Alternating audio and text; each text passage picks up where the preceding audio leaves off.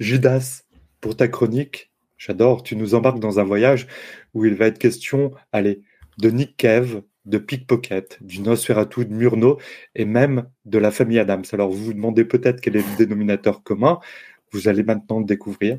Je vous dis simplement qu'il sera question de photographie, d'inspiration. Et puis Judas, euh, bah, je, je, te passe la main.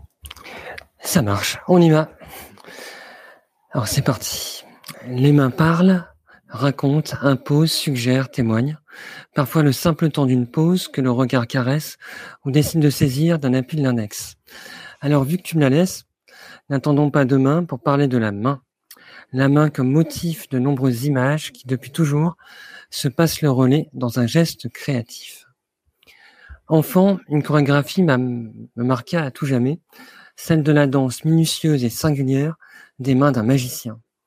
Elle faisait disparaître puis réapparaître selon sa volonté des cartes de nulle part. Mes yeux s'écarquillaient, c'était acté, je voulais devenir prestidigitateur. C'était en 91, presque en même temps que sortait le film La famille Adams de Barry Sonnenfeld. Souvenir, souvenir.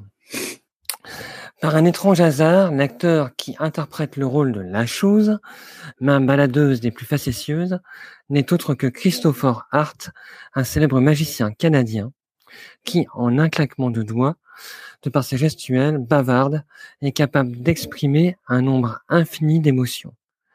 Un geste ne vaut-il pas mieux que cent mots? Mais revenons aux images fixes, celles que l'on dit muettes, mais qui ne le sont jamais vraiment. Prenez par exemple la photographie d'une foule acclamant leur idole. À sa simple vision, vous entendrez claquer leurs mains avec ferveur. Comme par magie, mot qui reste, ne l'oublions pas, l'anagramme de image, c'est un peu cela qui se produit lorsque nous regardons le portrait réalisé en 1922 par Man des mains d'Antonin Artaud. Cette photographie, aussi intrigante que l'était son sujet, nous plonge dans l'intimité d'un piano-bar imaginaire. Une rangée de morceaux de sucre posés à même un guéridon nous évoque de suite un clavier sur lequel les mains de Artaud semblent improviser. Ici, le vide, consciencieusement laissé entre les sucres, se mue en touche noire, et à force de regarder cette image au surréalisme poétique, on se surprend à capter une mélodie suspendue hors du temps. On peut également y voir un clin d'œil au théâtre noir de Robert Houdin, autre très grande figure du monde de l'illusion. Des mains qui semblent suspendues dans le vide, démembrées, réduites à leur seul geste, ça vous dit quelque chose? La photographie possède cette inépuisable capacité de nous inciter à combler ses propres vides, mais elle nous permet également de combler l'absence. Ce n'est pas ce portrait de Miles Davis saisi par Irving Payne, qui nous dirait le contraire. L'image arrive. Ici, la main gauche, mais tellement à droite de ce grand trompettiste, suggère dans un vide silencieux son jeu flamboyant. Il le disait lui-même, la véritable musique est le silence, et toutes les notes ne font qu'encadrer ce silence. On peut dire que la véritable photographie est la lumière. Irving Penn a su en jouer avec talent pour sculpter les lignes de la main de Davis, profondément marquées par la partition de sa vie. Cette main brille comme un trophée, elle est majestueuse. So What, c'est un portrait, mais un portrait sans visage, un portrait de main. Cependant, qui dit mieux qu'elle, qui mieux qu'elle, pardon, serait à même de représenter une personnalité du monde de la musique? S'il y en a un qui connaît la musique et son impact sur la vision, c'est bien Robert Bresson. Théoricien et réalisateur de cinéma, à qui l'on doit notamment le remarquable Pickpocket, dont vous voyez ici l'affiche. Dans ses plans filmés en monochrome, on se concentre sur la fluidité des gestes de Michel, un pickpocket qui considère sa pratique comme un art. L'art de Bresson cherche quant à lui à ce que le son n'en viennent pas à subtiliser l'attention portée aux images. Dans ses notes sur le cinématographe, il nous incite à jouer avec l'impatience des sens. Il nous dit, l'œil sollicité seul rend l'oreille impatiente, l'oreille sollicitée seule rend l'œil impatient. Tout est question de tension, de fusion et d'illusion. Dans cette image que l'on doit à Lisette Model, pionnière de la photographie de rue, tout porte à réflexion. Cette main aux ongles vernis cherche-t-elle à saisir ce mannequin aux yeux clos qui sommeille dans la partie droite de l'image? Est-elle immense au point de pouvoir tenir dans sa paume le bâtiment tout entier? Lisette Model cherche-t-elle à aborder la question de la consommation? Allez voir. Seule certitude, tout est illusion, fusion et double fond. Dans ce geste regard surréaliste qui invite à l'imaginaire, chacun pourra se faire son propre film. Dans cette image de Ralph Gibson, qui est issu du Somnambuliste, premier tome de sa fameuse Black Trilogy, dans laquelle il expérimente la mise en page comme un équivalent du montage cinématographique, c'est-à-dire un geste à portée narrative, jouant par la juxtaposition avec l'effet qu'une image amènera sur une autre. Dans sa composition géométrique flotte un profond mystère.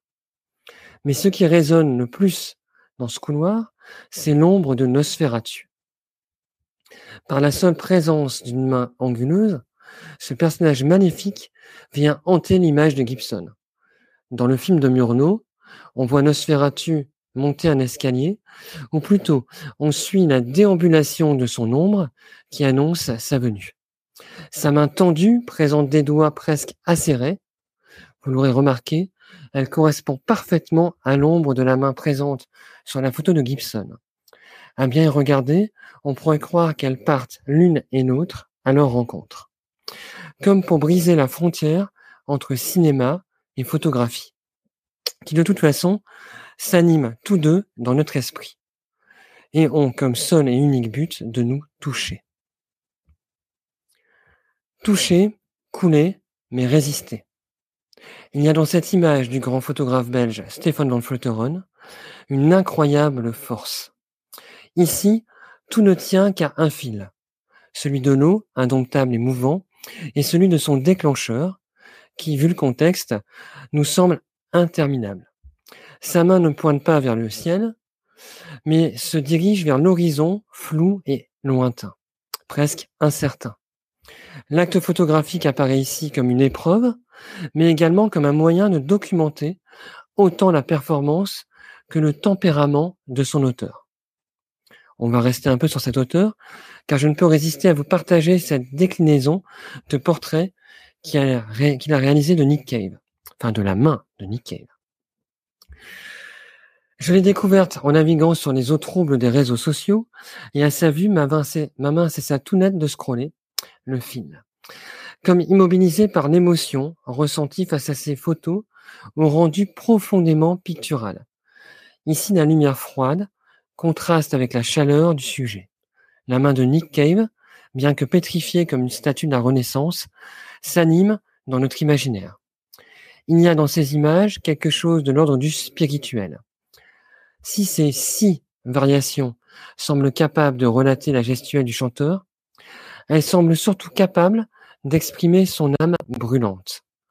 Les fans verront aussi dans ces images une référence implicite à son titre, Red Right End. Enfin, avant de laisser la main, même s'il ne fait nul doute que ce passage de relais pourrait facilement continuer et continuer, on peut percevoir dans cette image un certain écho avec la photographie que Robert Mapplethorpe réalisa en 1985 et qui se nomme End in Fire. Cette dernière nous offre une vision quasi spectrale qui pourrait être issue du courant de la photographie spirit. Cet écho était-il conscient, sachant que le grand Nick, après avoir chanté Babe I'm on Fire, invoquera souvent les esprits? Je n'en mettrai pas ma main à couper, ni au feu. Mais peu importe, l'essentiel réside ailleurs, dans la capacité qu'ont ces images à nous transmettre des émotions. Et ça, elles le font haut la main. Preuve, s'il en fallait, que les images nous touchent, voire parfois nous aveuglent. La vision n'est-elle pas, comme le disait Merleau-Ponty, une palpation par le regard? À vous le studio.